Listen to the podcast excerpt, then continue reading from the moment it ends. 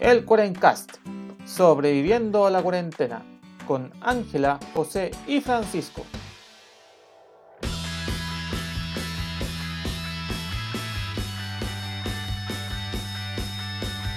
Buenos días, buenas tardes y buenas noches a todos los amigos de la internet que nos acompañan en esta nueva semana del Cuarencast. Aquí sobreviviendo a la cuarentena, a otra cuarentena un poco desabrida ya con cada vez más carritos completeros, más gente vendiendo cosas, pero usted no puede ir ni a la esquina. Así es la vida. Eh, le habla José, su anfitrión, aquí como toda la semana intentando de llevar un poco de alegría a la vida de alguna persona. Que me acompaña Ángela y esta vez también Francisco, esta vez logró reparar sus problemas, parece que encargó un cable a China, no sé cómo lo hizo. A ver, cuéntenos, Pancho. ¿Qué tal? Oh, hola José, hola Ángela. Bueno, acá estoy pues sobreviviendo a la cuarentena también y me conseguí un cable marca cable, que es lo importante, porque en caso de emergencia uno no se puede poner tan exquisito. Eh, para sobrevivir nomás, pues, mientras cargue la batería, yo contento. Y nuevamente feliz de estar acá. al gato? Hoy este gato, no sé si les cuento ahora, les cuento más adelante, pero aparte del sabotaje que hizo el equipo del Cuarencast, ah, mordiendo mis cablecitos, ya llevo dos intentos frustrados de homicidio, este gato hacia mi persona. El, el otro día yo estaba cocinando y me lanzó el termo que guardo arriba del refrigerador, me lo tiró en la cabeza. Y, Muy bien. Y más sutilmente, él tiene un juguetito que es como una cinta con una pelota. Y desperté el otro día con una cinta enrollada en mi cuello. Y él estaba tirando un Oh. extremo. Así que ya, ya estaba mejorando en sus técnicas para. para no sé, no sé qué quiere este gato. Pero estoy vivo. Quiere Creo- conquistar el mundo. Sí, Yo creo que ese gato está a punto sí, de está matar. Sí, ¿y ¿Cómo está la Ángela allá en Santiago? Bien aquí sobreviviendo yo a la muerte de los discos duros externos, desvanándome los sesos, tratando de rescatar lo que tengo ahí. Así que chiquillos tengan mucho cuidado con sus discos duros. No los lleguen y los saquen, aunque les diga que lo que sea, tengan mucho cuidado. Son un arma de doble filo. Pero bien, aquí también de vuelta a la cuarentena. Creo que es primera vez que los tres, por fin, Uh, puede sonar como trágico, pero por fin estamos los tres en la misma, en el mismo pasito. Sí, de hecho, él, Tienes toda la razón. con, con esta cosa, esta payasada enorme que es el paso a paso, con, con sus pasos que vienen, pasos que van y cosas. Claro, pues, si uno se, se pone a analizar bien, es primera vez que eh, efectivamente estamos todos, los tres, en, el en la misma situación. Porque, claro, porque part- primero partió Santiago, pero en Aysén no pasó nada hasta que llegó el famoso loco del Puri Club. Y eso ya fue como en octubre, noviembre. Sí, por ahí. Claro, entonces, entonces tú, Pancho estuvo en cuarentena mientras nosotros ya estábamos viviendo la vida loca.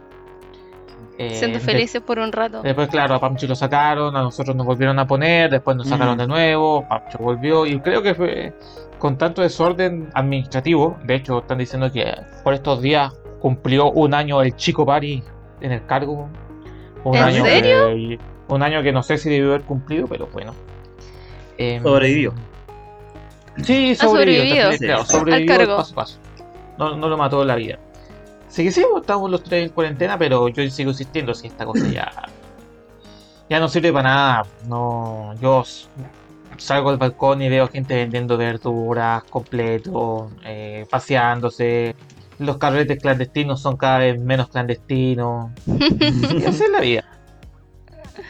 Pero cosas que pasan, ya, ya es parte del día a día de, de la pandemia, como que ya nada me sorprende.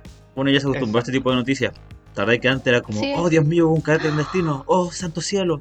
Y ahora es como, ya, hubo Ah. 100 carretes y 1000 detenidos, pero se va, fueron a casa el día siguiente y no pasó nada. Y bueno, es lo que hay. Y bueno, las cosas, ¿no? Continuaremos ahí. Así que sí, ya, ya pasando a temas más serios, vamos al programa. pues, ¿De qué trata esta semana, Ángela? Bueno, esta semana vamos a, a, a salirnos un poquito, un ratito, en un momento de lo que es el terroroso COVID. Y queremos recordar algo que pasó la semana pasada que es súper importante, que fue el martes 8 de junio, que fue el Día Mundial de los Océanos. Y pucha, eh, a mí me llama la atención que nosotros, eh, la Tierra, si la vemos de fuera, es más agua que tierra, pero no llamamos Tierra. Que, bueno, cosas que pasan en este planeta. Y muchas veces nos olvidamos de la importancia de los océanos que tienen en, en todo, desde el ciclo del agua, así si nos vamos ya más... Y todas las cosas misteriosas también que tiene el océano, pues, todas Mm. las cosas raritas que pasan. Y ya después, como para volver a nuestra temática que ha sido un poco recurrente, pero es parte del día a día, eh, comentarles un poquito sobre un mini estudio que hizo uno de los científicos chilenos que hemos nombrado varias veces la pasada, Gabriel León, sobre los motivos por los cuales los chilenos que pueden vacunarse no se han vacunado. Que igual es interesante de, de analizar. Así que eso les traemos hoy día, pues chicos. Un poco de mar y un poco de COVID. Está bien, pues está, siempre hay que mantenerse un poco a la vanguardia. Y está bien, mm. y lo que tú dices, Angie, es sumamente importante, sobre todo en Chile, que dice, no, si somos país de costa y tenemos la montaña y el océano al lado, pero en realidad uno va a, nadar un poco, jugar en la playita y fuiste, pues no, y nomás no tienes mayor conocimiento del océano. Entonces aquí como para hacer mm. una pequeña, una muy pequeña introducción. Claro, así es. Vamos. Bueno, como el José les decía, chiquillo, claramente nuestro país es un país que tiene muchos kilómetros de océano. Yo creo que somos uno de los países que tiene más océano. Tenemos muchos recursos, hay mucho potencial en los océanos, pero no nunca yo creo que nos sentamos a, pensar realmente la importancia que tiene el océano en, nuestro día a día. Como lo nombré en un principio, tiene una función súper importante en el ciclo hidrológico, como se evapora el agüita y la lluvia, y la felicidad. También tenemos muchos recursos ahí, eh, el tema de los pescaditos que comemos. O sea, tenemos en Chile una variedad de pececitos y yo creo que somos uno de los países que menos pescado consume. Es como tragicómico si nos ponemos a ver, por ejemplo. Sí, pues, pudiendo consumir claro, mucho, pudiendo consumir poquito. Por ejemplo, Japón, o sea, ellos, su alimentación está basada en productos del, principalmente del mar. Acá en Chile no. Y también yo creo que hacer la reflexión desde el punto de vista de que cómo nos hemos ido, aparte de arrasar con la tierra, estamos arrasando con los océanos. Y cómo la pandemia también ha fomentado el tema de contaminar aún más nuestros queridos océanos. Y ya después quiero llevarlos como por el lado más misterioso, místico y psicodélico de los océanos. ¿Qué cosa? Pero, pero cuéntanos primero, obviamente, partamos por lo básico. El, océano, ¿qué es el océano y cuál es su importancia en, el sistema natural global? Aquí, aparte de que obviamente tres cuartos de este planeta son agua. Obviamente, partiendo por eso, en donde se provocan las mayores cantidades de evaporación de agua que llegan a la atmósfera, que en el fondo en el, producen la lluvia, parten en los océanos. Ahí parte todo, eh, eh, o sea, cierto, en la Tierra tenemos evaporación de los arbolitos y todo, pero las mayores cantidades de, agua que se aplican al ciclo hídrico la, la, los océanos. También ahora en todo este contexto de, de, cambio climático, de crisis hídrica, que nos estamos quedando sin agua dulce, los océanos están siendo la solución en el sentido de que están creándose plantas desalinadoras, me cuesta decir esa palabra. que, en el fondo cuando nos quedemos sin agua dulce en la tierra vamos a tener que recurrir a los océanos para poder tomar agua. Claro. Y para poder seguir con el ciclo de, de, de, plantar la, comida. O sea, la fruta y hortaliza, no voy a plantar una vaca, pero bueno, la vaca también va a tomar agua. Sí, como, el pasto que requiere agua, así que todo requiere agua para vivir. Antiguamente eran los corredores que nos permitían llegar de un extremo a otro, todavía lo siguen siendo, a pesar de que ya están los aviones que, recorren los continentes en poco tiempo, hay mucha carga que se transmite por el mar, o sea, no se transmite, transporta por el transporta, mar. Sí. Muchas cosas que de repente no llegan de China, ajá, claro. vienen por la por ruta oceánica. ¿Cachai? Bueno, o que el COVID haya llegado en barco, también, yo creo. ¿Se acuerdan que hace un par de meses cuando se bloqueó el canal de, canal de Suez? Que un barquito mm. quedó de, costado ahí, alteró toda la carga mundial de, cosas que se, llevan de un aparato. Dejó la, dejó la grande porque, claro, de inmediato tapaste, bueno, justo un canal artificial, pero sumamente, sumamente clave. Y se arruinó toda la, la carga que venía desde Asia a, Europa y viceversa. No, pero y bueno, también eh, desde el punto de vista ambiental los océanos han tomado relevancia eh, los últimos años porque no hemos dado, cuenta que todo, al final el humano todos los desechos, aparte de tirarlos en la tierra, los tira al agua, los tira a mm. los ríos y donde desembocan los ríos más importantes en el mar. O sea, tenemos frente a Chile, si no me equivoco, hay una isla de puro plástico y basura que está flotando. Una isla de basura. una isla de basura. Y con este tema del COVID, la famosa mascarilla Oh. desechable que ocupamos, que, que es súper importante, Mm. eh, estamos contaminando más. Y a lo mejor este es un dato súper ñe, pero no ¿Mm? sé, po, cuando usted se saque la, la mascarilla, cuando llegue, por favor trate de cortarle la, la- lo elástico, porque si usted muchas veces esa mascarilla va a ir a dar entera al océano y te vaya a echar a un animalito que se va a enredar. po. Oh, no lo había pensado, Ángel. Sí, sí, no, y, de- y que para nosotros es súper como ya te sacaste la mascarilla, Sí, la botaste y, y terminó Sí, la sí, importancia claro. de esa mascarilla para ti. Estamos usando una al día Hasta- prácticamente. De- o sea, en teoría deberíamos ocupar más de esa, la- las chiquititas. La KN Mm. dura más, pero la otra dura. Pero el, el solo hecho de tirarla como sin. La tiramos y no pensamos el efecto que puede tener. Puta, Mm. hay, hay fotos, y están, está lleno ahora internet de animales que están con la, ca- con la mascarilla ahí colgando y todo.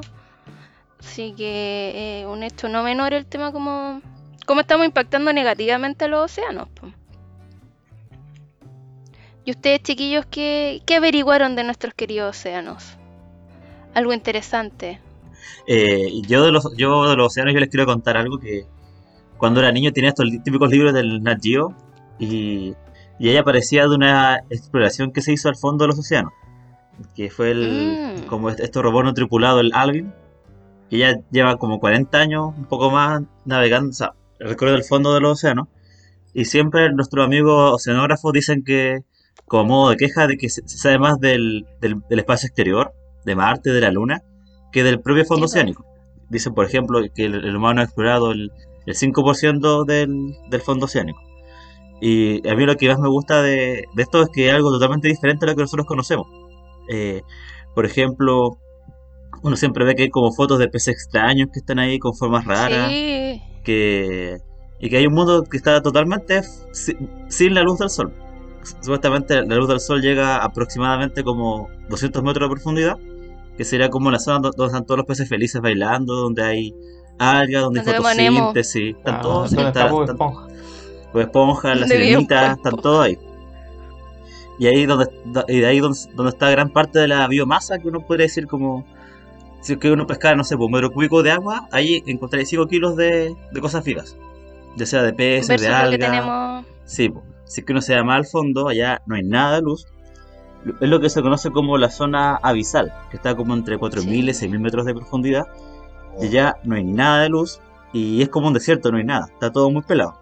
Pero hay cosas ahí, y eso es lo curioso de que Sí, incluso en la, en la nada uno encuentra cosas curiosas. Y acá les quiero contar un poco de lo que encontré. po. Eh, allá lo. Bueno, como les conté, pues en la parte más superior donde llega luz, hay algas, ¿cierto? Hay fotosíntesis, hay pescaditos que se comen otros pescaditos, hay como toda una cadena trófica de animales. Pero acá abajo hay tan poquitos animales que se comen entre ellos o se comen lo que va cayendo desde arriba. Por ejemplo, lo se que muere, les deja. Sí, pues, se muere una ballena y va cayendo y se va al fondo del océano. Ahí tienen para años y años de, de comer estos animalitos.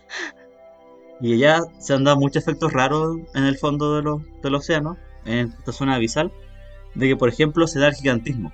Acá encontramos calamares gigantes. Gigantismo. Sí. Aún no se ah, explica, los famosos calamares, los calamares gigantes. que acá no se explica muy bien como, no hay como una pura teoría que explique todo, por qué sí o por qué no, pero se cree que como hay tan pocos recursos, los animales tienden a hacer su metabolismo más lento, y que todo se hace más lento. Ah, Entonces viven más tiempo, pero se mueven más tiempo en crecer, y todo se mueve más lento. A diferencia, por ejemplo, los peces de la superficie que son como más hidrodinámicos, ¿cierto? Que uno ve que están hechos claro, para, son rapiditos. para dar rápido, para moverse ágilmente. Los peces del fondo del mar son más, uno diría más amorfos, como no son tan hidrodinámicos. No son porque- muy lindos y no son muy lindos tampoco. Sí, y- y porque no están hechos para moverse rápido, sino que están hechos para... De hecho, ellos pueden quedarse quietos sin nadar.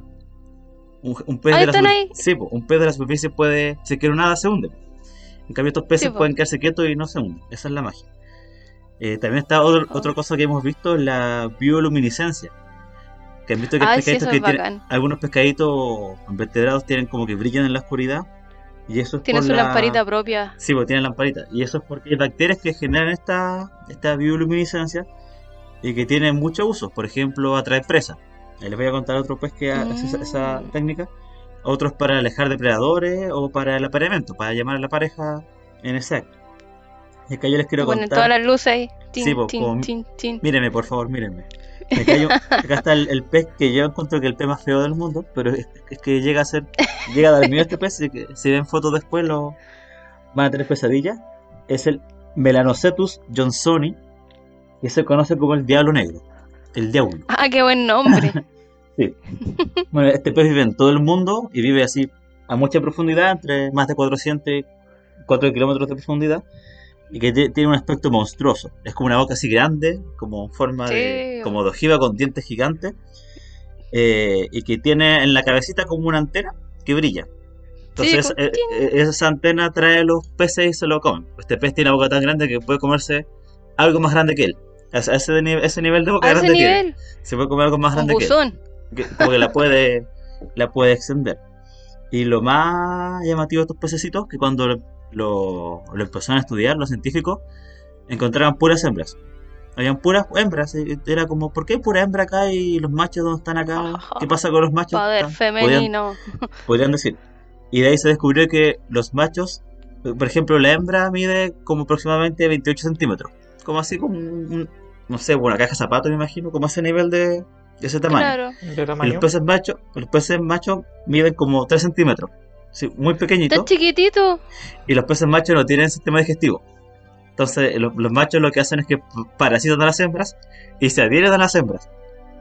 Hace unos Y- parásitos. Se, se parasitan a las hembras y como que se van disolviendo y solo quedan las gónadas. Entonces se convierten como en una bolsa de gónadas que va a Oh. fecund- fecundar a la hembra cuando ella lo, esté en su momento para fecundarse. Así que Oh, los qué machos la vida de esos machos. tienen cero aporte en esta en este tipo de pececitos. O sea, aportan su, su semillita. Nada más. solamente, la semilla. Y lo último que también cuando se descubrió esta exploración al fondo de los océanos, por ejemplo en los Galápagos, se encontraron que en el fondo del mar hay como pequeñas chimeneas. No sé si han visto que se llaman los fumadores negros o black smokers, creo que es como el nombre. Sí. Que sale agua caliente por ahí, ¿cierto? Sale agua caliente y salen eh, azufre y cosas raras también. Y ahí uno pensaba, ¿quién va a vivir en esas zonas? Pues igual temperatura altísima, mucha, eh, no sé, pues azufre que no es muy cómodo para la vida que cono- como conocemos nosotros. Pero incluso ahí hay, anim- hay animalitos, o vida en general, hay bacterias y hay gusanos Bacterias, gigantes. sí. Hay gusanos que miden hasta 3 metros de longitud. Son Ah. como un- unos tubitos blancos, eh, como, la- se, se describe como quitinoso, que es como, como grueso y blanquito. Y son gusanos Un rojos que- gusanito. sí. Y que viven hasta, viven en como entre 170 y- y 250 años. Así que tienen una edad- Tanto. pueden vivir casi gusanitos porque allá todo es más lento. Están adaptados para Oh. vivir. El, el metabolismo, Ah. lo que decía Pam. Eh, sí, todo es más lento y viven mucho. Así que, como pueden ver, ahí incluso donde no hay como uno pensaría que hay vida, ahí se forma como esa simbiosis entre las bacterias, los gusanitos y los otros pececitos que permiten que vivan incluso en lugares tan extremos. Que eso es lo, lo curioso de, del fondo de los océanos. Y como contaba la Ángela, toda la basura va cayendo eventualmente hasta ahí. Sí, po. Y tomándome también de esto que tú hablas, de estas chimeneas negras, eh, todos creemos que, que es en la tierra donde están las montañas, donde están las cosas, y en verdad en el océano, aunque suene como loco, hay cascadas, hay volcanes, hay cerros, hay cordilleras en el océano, Mm. Claro.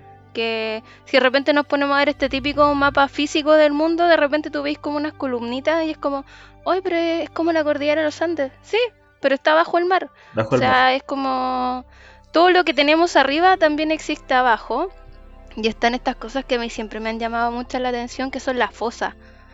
Y Yo creo que una de las fosas más comunes es la fosa de las Marianas, que, que por un tema humano, o sea, a mayor profundidad, eh, la presión es, es horrible Mm. y, y no han podido llegar al fondo de esta fosa, ¿cachai? Y cada vez que la tecnología lo ha, podido, lo ha podido permitir, han ido llegando y como dicen tú, han encontrado estos animales raros, mundos nuevos, por decirlo. Y, eh, y frente a Chile también tenemos por la fosa de Atacama, que también es, no, no me sé la profundidad exacta, pero no es menor, pues, ¿cachai? Y es parte de como del relieve que tenemos en la Tierra, lo tenemos también en el, en el océano. Sí, pues, y de hecho, por ejemplo, la, la cordillera que pasa por la dorsal atlántica es como una cordillera mucho más grande que la cordillera de los Andes, la cordillera de los Himalayas. Claro, pero está bajo, Claro, bajo, bajo, bajo el mar. Que, que explicar eso, que las dorsales, que Mm. las dorsales son el nombre de entre comillas de estas de estas cordilleras eh, oceánicas, Submarina. pero no, no necesariamente son cordilleras como las conocemos, sino que son puntos donde las placas tectónicas como se van separando. Entonces al irse separando van generando unos cerritos donde va saliendo el magma y toda la cosa. Tipo, se genera nueva, nueva tierra, Nueva por tierra, decirlo de alguna Entonces, forma. la tierra que se va rompiendo, por ejemplo en Chile, cada vez que hay un terremoto, cuando, cuando una placa se introduce debajo de la otra y se va rompiendo tierra y esa va levantando otra, por otro Mm. lado, claro, está surgiendo tierra nueva, que, que es magma que sale, se empieza a enfriar lentamente y va aumentando el tamaño. Ya, Es como un ciclo, sí, en el Sí, po. fondo. es un ciclo, es el ciclo de la Tierra. Ya entrando a otras cosas como los puntos ya más misteriosos, como, como Pancho ha dicho, eh, ¿Mm? se, ha, se ha explorado mucho, o sea, o sea, mucho de otras cosas, de la, de la luna, el espacio, eh, la- algunas montañas, pero del océano poco, como, decía Pancho, el 5%. Y de hecho lo que, lo que plantea el se ha ido muy pocas veces a la fosa de las Marianas, no ha sido muy, muy, muy poco. Pero porque las condiciones de llegar allá son muy difíciles. Entonces, eso ha hecho que, aumenten los misterios. Porque como no se sabe bien lo que hay de fondo, como las Mm. imágenes topográficas que tenemos son de alta resolución, o sea, mejor dicho, de baja resolución, perdón. eh, por lo tanto, no tienen mucho detalle, no sabes bien lo que está pa- pasando. Lo que hay ahí. No, no, no se sabe lo que hay ahí. Eh, por lo tanto, ya hay, un, hay varias cosas de, misteriosas que no se sabe qué, es lo que hay. Entonces surgen varios mitos, por ejemplo, el famoso triángulo de las, Mer- de las Bermudas, que, Sí, po. que todos dicen que ahí desaparecen barcos, aviones, todas las cuestiones, aunque estadísticamente es un lugar como cualquier otro, no ha pasado nada grave. No hay ninguna Mm. estadística extraña. No, no Eh, tiene más riesgo que te pase algo allá que acá. No, no, probablemente, probablemente no pase nada extraño, pero ha quedado en los misterios porque finalmente era una de las zonas de navegaciones más importantes del hemisferio norte, por lo tanto, por lo tanto, los mitos abundan.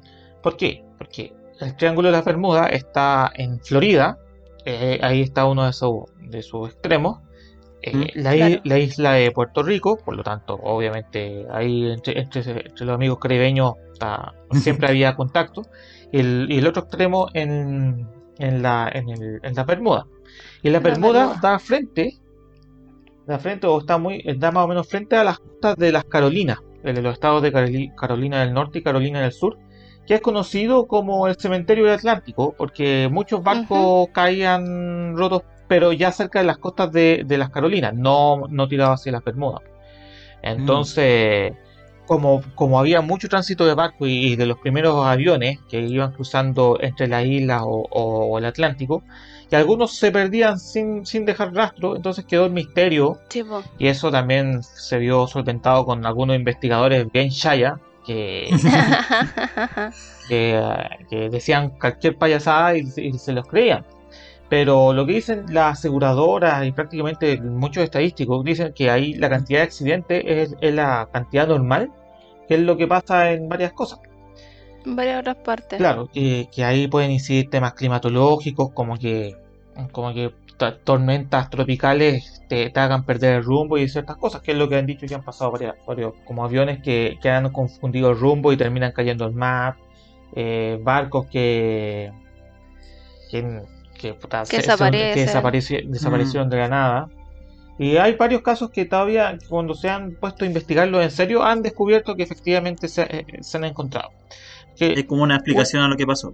Claro, que una de las explicaciones más básicas que dicen que, claro, como, como es una zona tropical y hay mucha. Hay, Actividad eh, climática, cli- por decirlo. Claro, es fácil si uno no bien va, no, no sabe no sabe usar bien los equipamientos, te puede desorientar muy rápido. Entonces lo que dice que hay mucha gente que, claro, que, que por vuelos que probablemente partieron, van volando, vamos que se puede, eh, se encuentran, encuentran cosas, se desorientan y al desorientarse toman rumbo equivocado y desaparecen. Entonces lo que dicen que uno siempre tiende a buscar por la ruta lógica que, que debería seguir, pero si probablemente te pone a buscar en otro lado, eh, se podría Te encontrar perdiste nomás, po. y te perdiste. Claro. Em, Oye, pero eh, este tema del triángulo de la Bermuda eh, viene de, tiene, como si nos ponemos a mirar para atrás, ¿Mm? cuando llegó Cristóbal Colón, incluso Cristóbal Colón en su, no podía faltar, po. Sí. Cristóbal Colón cuando venía viajando a América dijo que en esa zona vio como una llama de fuego en el mar y una extraña luz surgiendo de la Mm. superficie durante la noche.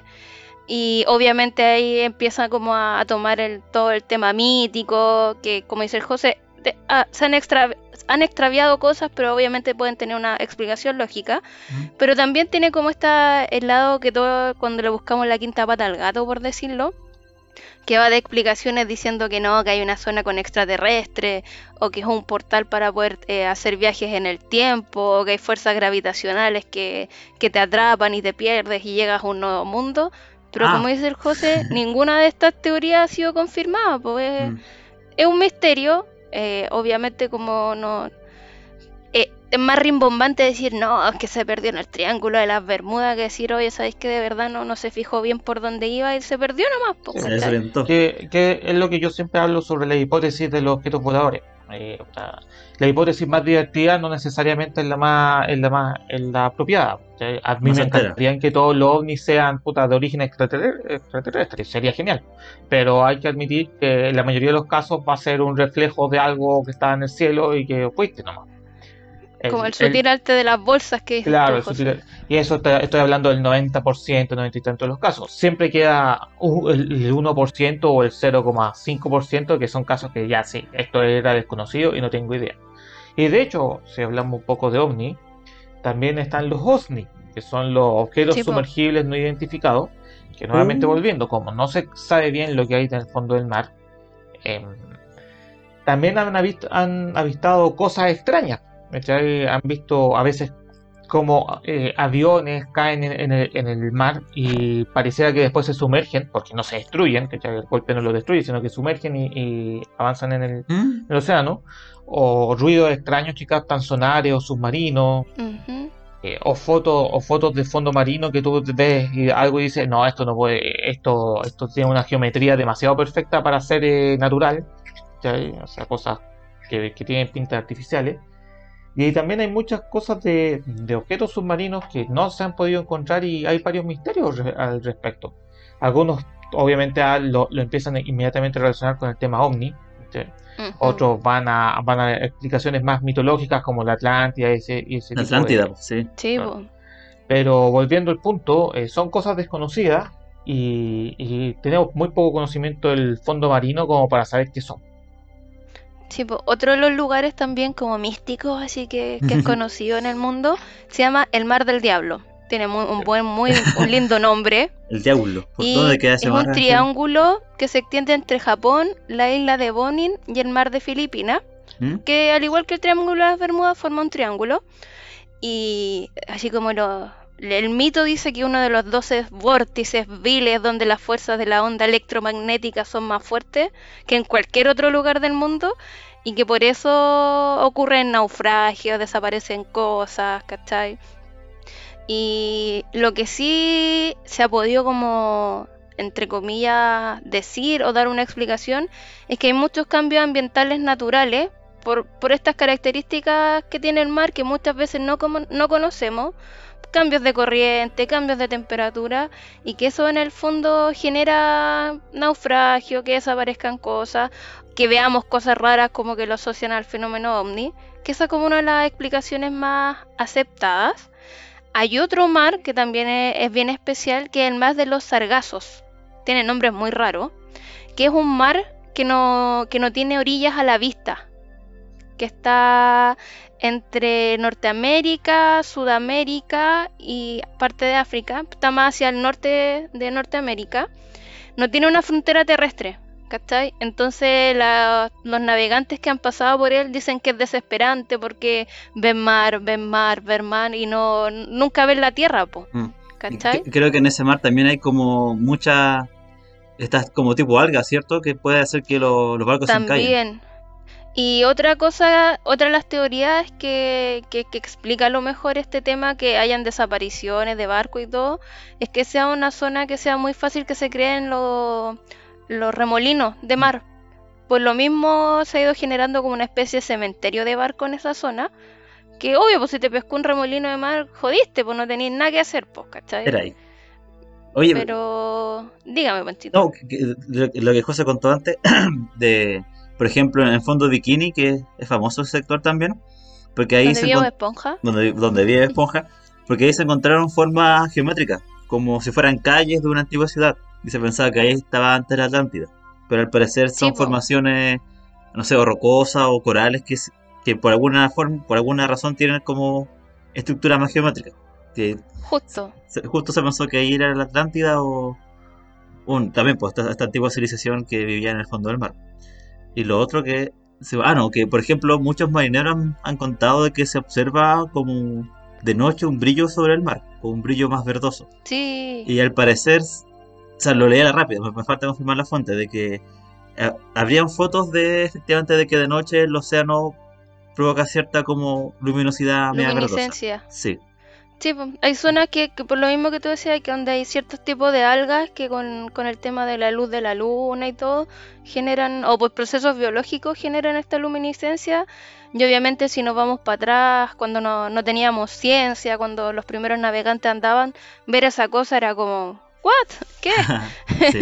¿Qué, qué hay acá? ¿Me van a ¿Qué- llevar para otro lado? Uh, O por ejemplo, se Oh, piensa Dios que mío. cuando, cuando venía Colón para América, no, para, para lo que él pensaba que eran las Indias, él vio que Claro. habían sirenas, que habían sirenas en la ah, roca, también, po. pero al parecer se cree que pueden haber sido manatíes, como mamíferos marinos, que cuando se posan sobre la roca, desde lejos así, podrían Bien parecer figuras lejos. Sí, desde lejos y como medio borroso, ahí uno podría pensar que son figuras humanas. Así que igual, Bien mar lejos da- con los ojos medio cerrados así. y de Ah, noche. parece que... Y de noche. Sí. Parece que una sirena. Sí. Entonces eso, como Bueno, y- ustedes, pues, alimenta nuestra imaginación porque está lleno de cosas que no conocemos y que uno, a falta de conocimiento, tiene que rellenar con imaginación. Y acá en Chile también pues, puede, que sea un fenómeno que tenga totalmente una Mm. explicación lógica, pero en Chiloé el famoso caleuche, po. puede que sea algún fenómeno de luminiscencia que sea en ciertas partes y es como, no, es que es un barco que viene y le damos una explicación a algo Mm. que no realmente no, no podemos, desde la lógica más, más básica no le podemos dar, Mm. pues, ¿cachai? Está lleno de, de, de mitos también, pues del, del famoso salen Bob Esponja, el irlandés errante y todos estos barcos misteriosos que andan recorriendo el mar, pues. El, el holandés errante. El holandés, bueno, Sí. andan por Es, es como el hermano europeo del Keleuche. el hermano europeo del Caleuche. Sí. Yo creo que todos, todos los países deben tener algún barquito Mm. dando vueltas que tengan mar, obviamente. no sé si, Mm. si en otros Bolivia tengan el, En el, en el Titicaca capaz, porque Sí, hay algún, alguna cosa que ande flotando que, alguna canoa errante. su... Una canoa errante. Con respeto, sí, no, no, no es para reírnos, No, con cariño. con cariño. Y ya chicos, terminando el tema de, de los, de los océanos, sus misterios y todo lo, lo interesante y bonito que tienen, yo Mm. los quiero traer a un poco a la actualidad, a, a, A la tierra. a lo que estamos viviendo, a la Tierra, Sí. a nuestro querido COVID. ¿Ya? que todo este tema que ha salido, el famoso pase de movilidad que era para tratar de incentivar la vacunación y todo, pero así todo hasta la última semana habían cerca de 900.000 personas que pudiendo vacunarse no se habían vacunado. Wow. Entonces, ahí cae de cajón la pregunta de ¿por qué vos? ¿Por ¿Qué qué, está no- pasando? ¿Por qué está pasando esto? Mm. Eh, bueno, a- antropológicamente obviamente hay estudios que han hecho especialistas en el tema, pero como les decía uno de nuestros queridos divulgadores científicos en Chile, se dio la tarea de preguntar en Twitter eh, porque si conocían a alguien que no se haya vacunado y por qué no se vacunaba. Ya, Y y le llegaron cerca de 1500 respuestas. una buena, de- una buena base de, de respuesta. Sí, una academ, Sí, una una cosa así, una, Una de cualquiera. Una academ ¿Y cualquiera. ¿Qué salió, Ángel? Y él lo agrupó en tres grandes como tipos de respuestas por las cuales la gente no se vacunaba. Que acá igual es interesante, que tiene, tiene lógica con la, con la antropología. Una, la primera era por temas religiosos. Que ellos como su comunidad religiosa, dependiente de lo que creyeran en Dios, en bla bla bla bla, ellos decían que Dios los iba a proteger y que no les iba a pasar nada. Y que si les pasaba Ah. algo era un designio del Señor. como lo, lo- cuando partió la vacunación hace mucho Sí, po. tiempo atrás, la gente, claro, decía, ah, no, pues eh, eh, si te vacunáis estáis contra el designio de Dios, porque si te da viruela, puta, Dios quiso que te murieras. Dios quiso. Y como sí, era po. el plan de Claro. Dios, claro, y de no, hecho, eso- esto es lo, lo interesante, que lo, lo, lo que él se dio cuenta que los argumentos que se están dando son los mismos argumentos que se daban en 1800 cuando recién partieron las vacunas, que Mm. tenía que ver con el tema religioso, con el tema de la libertad individual, que es como, eh, eh, yo soy dueño de hacer lo que quiero, y con el miedo. Y es chistoso porque han pasado dos siglos ya, por decirlo, entre medio, Mm. y la gente sigue teniendo los mismos respuestas básicas, por decirlo, frente a este tema. Bueno, el tema del religioso, Dios me cuida, estoy, tengo, Sí, en buen chileno tengo la fianza del, del pulento, así que no me va a pasar nada. Que igual, pucha, eh, ya, eh, es que si una persona piensa así, ya no, aunque venga con todos los con toda la lógica, con todos los papers, no, no va a cambiar. Esa es libertad el de tema culto. era libertad de culto. Mm. El tema de la libertad individual, que igual está como súper con todo este tema de las cuarentenas también, es como, oye, no, yo soy dueño de hacer lo que quiero, ¿por qué me tienen que venir a, a obligar? Oye, en verdad nadie te está obligando a vacunarte en este momento, por lo menos no conozco ningún país que sea obligación vacunarse. Pero no, se da mucho esta lógica de no, yo soy dueño de mi cuerpo, yo soy el centro del universo, así que me da lo mismo el resto. me dan ganas de responderle eso, es como, bueno, será, la pero, pero es libertad una del- decisión individual de, de cada persona, ¿cachai? O sea, Sí. ya, ok, yo no quise, yo no quise, o no, no quiero, no quiero y fue nomás. Y fue nomás, po. Y la otra que e- es llamativa es el tema del miedo. Porque mucha gente prefiere, en vez de reconocer que le da miedo vacunarse, que es súper... Es normal que te dé miedo porque no es como no es como cuando te tomáis una pastilla y tú voluntariamente te estás tomando una pastilla, no sé, pues como algo que tú haces, sino que tú tienes que ir a un lugar, tú estás sano, que estás entre comillas, no estás enfermo, tienes que pasar tu brazo, que otra persona, confiar en que la otra persona de verdad te está colocando la vacuna. Mm. Es todo un tema de como de entregar el poder a otro, que lo ve la antropología obviamente. Y mucha gente no, no te va a decir, oh, sabes que me da miedo que me pinchen.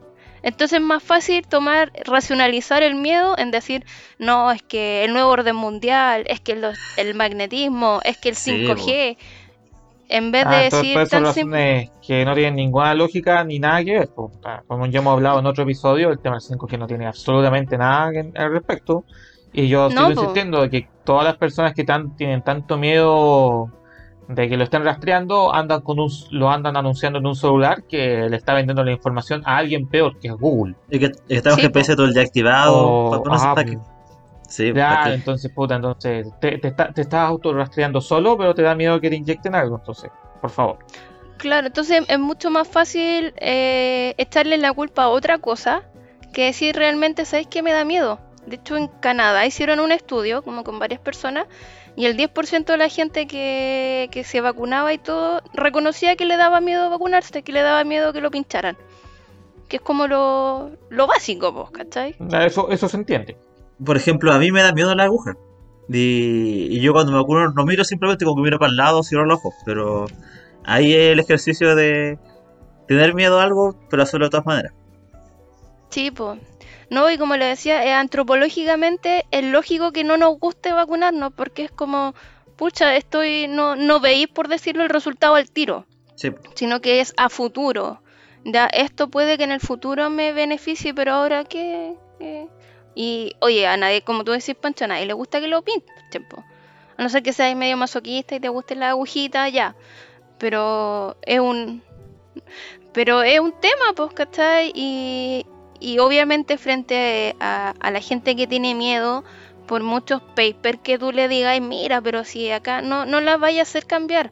Ahí yo creo que la, la técnica que debería ocuparse, sobre todo en Chile, para todas estas personas que no se han ido a vacunar, es como, oye, ok, entiendo tu miedo, pero no le tenéis miedo a todo lo que... Porque morirse de COVID es una cosa, ya. Pero las repercusiones que tiene, o sea, si te entuban, empezáis a perder masa muscular brígidamente, porque te alimentan por una sonda que no cumple la misma función que con... Perdés movilidad porque estáis tirados literal ahí Sí, a la suerte, vos, uno se ¿cachai? empieza a escalar incluso Entonces- porque no se mueve. Claro, entonces ya, suponte que te ya, no te quisiste vacunar, ok, por ese motivo, te tuviste, te contagiaste, te entubaste, pero después vienen todas las repercusiones. ¿Cachai? Tenéis que volver a aprender a caminar muchas veces, aprender a hablar, porque Hablar, te- sí, el po. tubo que te meten. eh, entonces, a lo mejor la, lo que no se ha hecho acá en Chile es como tomar este miedo, como mira, si, si no te morís, ok, no te moriste, sobreviviste, pero mira todo lo que viene. Y las repercusiones que deja a largo plazo, hay gente que lleva meses después de tener COVID y sigue con, con tos, con cansancio, que le cuesta concentrarse, Sin olfato también, si hay. pierden olfato o tienen problemas con el gusto, ¿cachai? Que les cambia, no sé, po, se lavan los dientes y les sabe otra cuestión, nada que ver, ¿cachai? Entonces yo creo que por ahí debería ir la estrategia de, de tomar el miedo que tienen las personas y de mostrarle, mira, ok, tú tenés miedo al pinchazo o, o te tenés miedo al 5G y todo, pero si no te vacunáis y te enfermáis te va a pasar esto, loco. Sí. ¿De verdad queréis que te pase esto? Tú, tú ¿Estás planteas seguro? combatir miedo con más miedo. Claro, es como un poco eso, pero frente a las circunstancias, yo creo que vamos a tener que empezar a... O en la tele se muestra muy poco, es como... O sea, no acostumbramos a que estén muriéndose 100 personas. Todos los día. días. Es como un choque de, tres, ah. tres buses, básicamente, todos los días. Así como, ya, se murieron 100 personas. Oye, la, la principal causa de muerte está siendo COVID ahora. Se están quedando atrás los... o sea, obviamente todos los días hay gente que muere por, por un accidente, por un cáncer, por un ataque al corazón. Pero la primera causa está siendo el COVID, ¿cachai? No, y el problema también de que la, la gente que no se está tratando ahora por el COVID, por ejemplo, como están todos los hospitales claro, cerrados.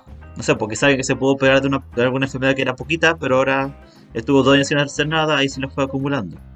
Oye, pero Sí, a po. propósito de las vacunas también, salió este sábado, un- o el viernes, ¿qué pasó? En, el diario como las comunas con más cantidad de rezagados y las que tienen menos rezagados. De acá ya me dio rabia la, la, la situación. Cuando en Santiago, por ejemplo, ya, las comunas con más ingresos son las comunas que tienen más educación, son las comunas que tienen más áreas verdes, las comunas que tienen mejor calidad de vida, las comunas, las que todos conocemos, que son las comunas. Las donde, mejores. donde es más caro vivir, donde es más caro arrendar, donde es más caro los colegios, donde todo es más caro, son las comunas donde casi no hay rezagados. Por ejemplo, no sé, pues Vitacura, Las Condes, La Reina, Lo Barnechea, Providencia, no tienen rezagados.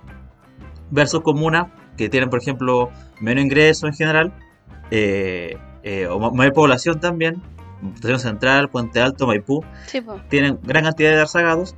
Y también, por ejemplo, eh, Quilicura, Lampa, y acá uno como hacia vuelo de pájaro, pollera rápida, igual comunas con un alto de inmigrantes que quizás no, no, no manejan muy bien el español. Me imagino que quizás hay También. falta que la comunidad haitiana igual tenga como mayor, como una difusión especialmente a ellos, pues, en su idioma, para explicarle también lo, la Claro. importancia de la vacunación. pues. Y lo otro que se ha dado es que, bueno, eh, hay hasta una uno de esos papeles que envía el Ministerio de, de Salud, no me acuerdo el nombre específico, pero que en el fondo a los migrantes, independientes su, si estaban formales o informales dentro del país, había que vacunarlo porque dentro como todo este sistema son de, están dentro de los más vulnerables. Pero se dio mucho que de repente había gente que llegaba con el pasaporte nomás a vacunarse decía, no, es que usted no tiene su root, no lo puedo vacunar. Y es como, oye, hay una, una regular, Una una, circular, normativa sí. vigente. No, pues, ¿cachai? No, no, pero, Una pero que circular, efectivamente po. la regular dice que tienes que tener root, porque también recuerda que, que, que se tenía que vacunar a la gente pa- para evitar esta cuestión del turismo. El turismo Ahí yo no sé, yo, yo insisto, yo no, No, yo no sé que la- finalmente qué es la- lo mejor o peor. Pero la última circular decía que tenías que presentar un, un documento de identidad, ya sea pasaporte, carnet, que en el fondo con eso te podían hacer como un seguimiento, ya, esta persona con este root la vacunamos. Pero salió en la tele, el ministro mismo tuvo que decir, oye, sí, se pueden vacunar. Pero dentro de la misma como comunidad que vacuna, de repente no hay claridad, pues, ¿cachai? No, o sea, na- nadie en el Estado, sobre todo en el Estado, nadie tiene claridad, pues si le estaban pidiendo el carnet a la gente para hacer trámites donde se dijo que el carnet ya se- vencido servía. Entonces Sí, hay todo un alboroto, Sí, que también eso es cierto, el, el mismo, el mismo Estado no es capaz de, de explicar las normas al resto de los funcionarios del Estado. ¿sí? Y eso genera que hayan confusiones, como por ejemplo yo que me quedé con que no se iban a vacunar gente sin root. Sí, po. Y lo, y lo van modificando, pero no lo publican, o sea, lo publican dentro de las áreas de ellos, pero no lo publican así como a nivel, tiene que, no sé, po, mostrar en la tele que hay un pobre, un, un- un inmigrante que no- la- por a veces motivo no está regular, y que llegó y no lo, no lo vacunaron, pero en el fondo sí tenían que Sí, vacunarlo. pues, entonces cuesta buscar la información. nos falta ordenar el, el gallinero un poco también. Oye, y al respecto, yo, yo siempre comento Sí. de que ya, acá en Chile, ya, tú puedes no querer vacunarte.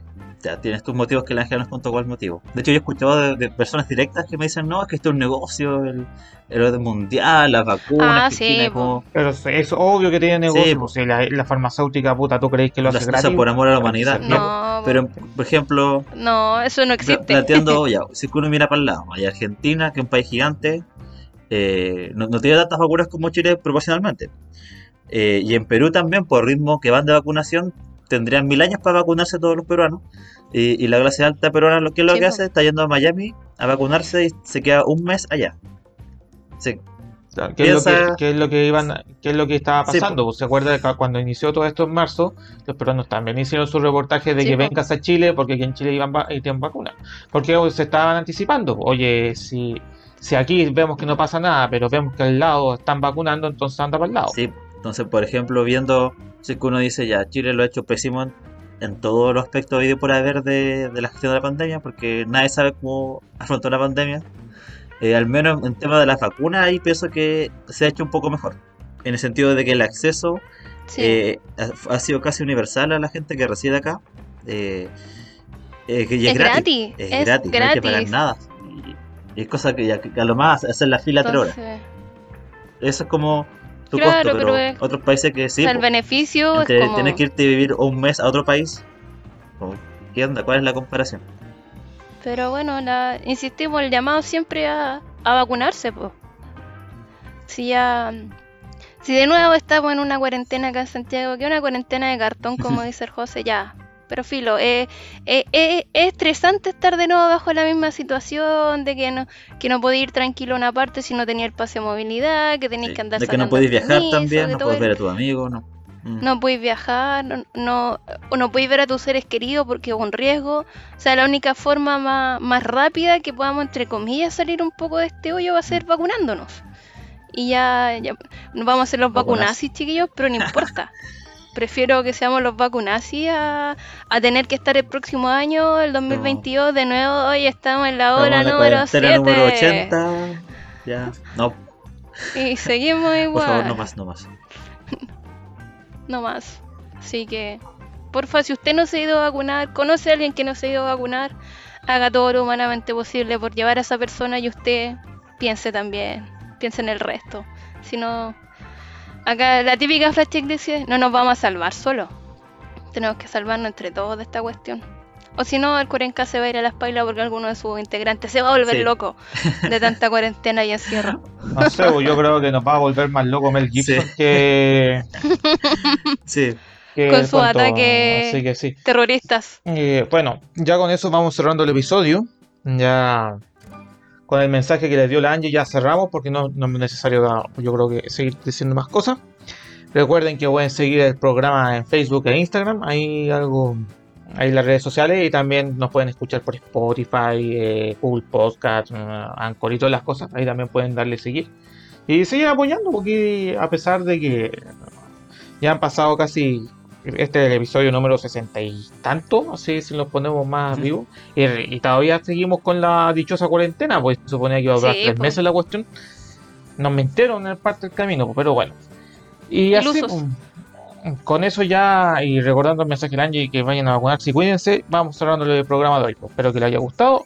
Y eso nomás, pues cabros. Pásenlo cachilupi, cuídense harto. eh, coman algo rico, pero no de la calle. Eso, chao, chao. chao, chao, adiós. cuídense.